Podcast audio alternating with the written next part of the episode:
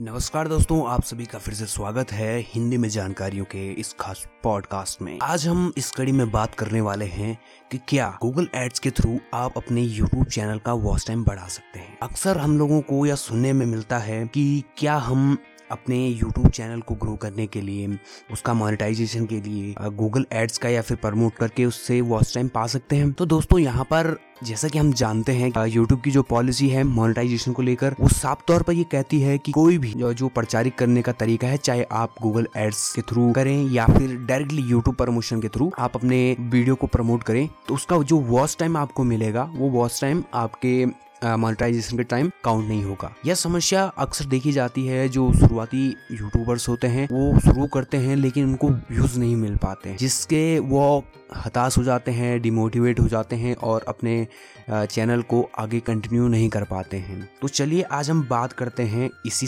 पर और जानते हैं कि क्या हम गूगल एड्स के थ्रू प्रमोशन के थ्रू पेड प्रमोशन के थ्रू अपना यूट्यूब चैनल का वॉच टाइम बढ़ा सकते हैं। दोस्तों, सबसे पहले तो आपको यहाँ पर यह ध्यान रखना होगा कि जब भी आप किसी भी प्लेटफॉर्म पर कोई भी चीज़ प्रमोट करते हैं और फिर वहाँ पर से आप मोनेटाइजेशन पाना चाहते हैं, आप एक तरफ़ पेड मोनेटाइजेशन कर रहे हो और उससे फिर आप चाहते हो कि वो आपको बदले में उसके कुछ दे तो ये तो पॉसिबल नहीं है और यूट्यूब भी इसको एग्री नहीं करता है। तो अब आप किस तरीके से अपने कंटेंट को अपने कंटेंट का वॉच टाइम बढ़ा सकते हैं। उसके लिए कुछ बातें हैं जो आपको ध्यान में रखनी चाहिए। या आप वॉच टाइम पा सकते हैं गूगल एड्स के थ्रू लेकिन आपके इसके लिए कुछ ज़रूरी चीज़ों का ध्यान रखना होगा। तभी आप अपने प्रमोशन के थ्रू ऑर्गेनिक ट्रैफ़िक पा सकते हैं ऑर्गेनिक व्यूज़ पा सकते हैं। सबसे पहले तो आप जब भी आ, अपना वीडियो प्रमोट करते हैं तो आपको हमेशा अपनी सबसे बेस्ट वीडियो उसकी क्वालिटी बहुत अच्छी होनी चाहिए, उसका साउंड बहुत अच्छा होना चाहिए और उसको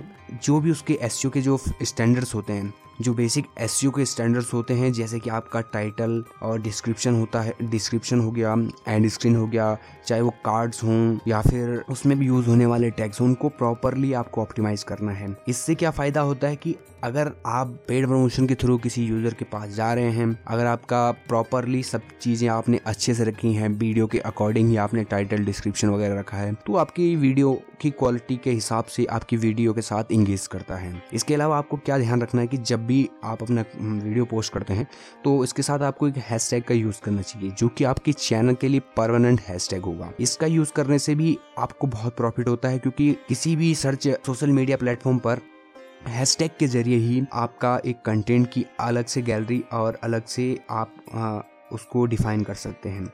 इसके साथ आपको यह ध्यान रखना भी बेहद ज़रूरी है कि जो आप कंटेंट प्रोवाइड कर रहे हैं, वो कंटेंट वैल्यूबल होना चाहिए। उसमें ऑडियो और वीडियो की क्वालिटी बहुत ही अच्छी होनी चाहिए, जिससे कि यूज़र उसके साथ जुड़ा रहे और अच्छे से जो जो कंटेंट जिस चीज़ रिलेटेड आप कंटेंट लोगों को दे रहे हैं, वो आपको प्रॉपरली मिल सके। इसके इसके अलावा आपको यह ज़रूरी ध्यान रखनी है कि जब आप एड सेट कर रहे होते हैं एड का सेटअप कर रहे होते हैं तो आपको मिनिमम बिड करनी चाहिए और कोशिश करनी चाहिए कि आप जो ऐड बना रहे हैं, वो अप्रूव हो जाए। अब जैसे कि हम सब जानते हैं कि ऑप्टिमाइजेशन की प्रक्रिया और एड रन करने की प्रक्रिया हमने पूरी कर ली है तो अब जब कोई भी यूज़र आपके कंटेंट तक पहुँचता है, यानी कि गूगल या फिर यूट्यूब आपके कंटेंट को प्रमोट करके किसी यूज़र तक पहुंचाता है, आपका थंबनेल बहुत अच्छा है, आपकी वीडियो की क्वालिटी बहुत अच्छी है, आपके वीडियो का साउंड बहुत अच्छा है तो यूज़र उसके साथ इंगेज करना शुरू करता है। जब यूज़र उसके साथ इंगेज करता है तो यहीं से खेल शुरू होता है कि आपका ऑर्गेनिक ग्रोथ का खेल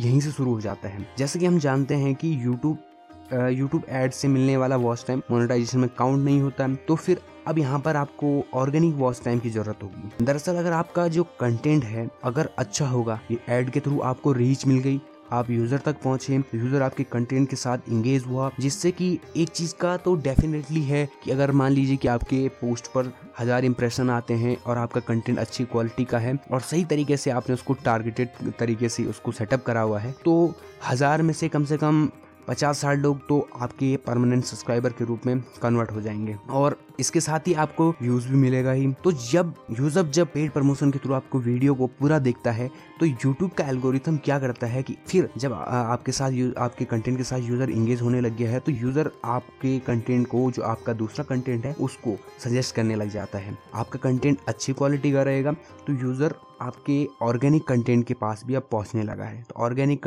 ऑर्गेनिक तरीके से जो सजेशन में सजेशन के थ्रू जो मिला है, वो ऑर्गेनिक होता है। ऑर्गेनिक होने के कारण आपको ऑर्गेनिक वॉच टाइम ही मिलेगा, जो कि आपके लिए काफ़ी अच्छा होगा। इससे आपकी ग्रोथ बढ़ती जाएगी।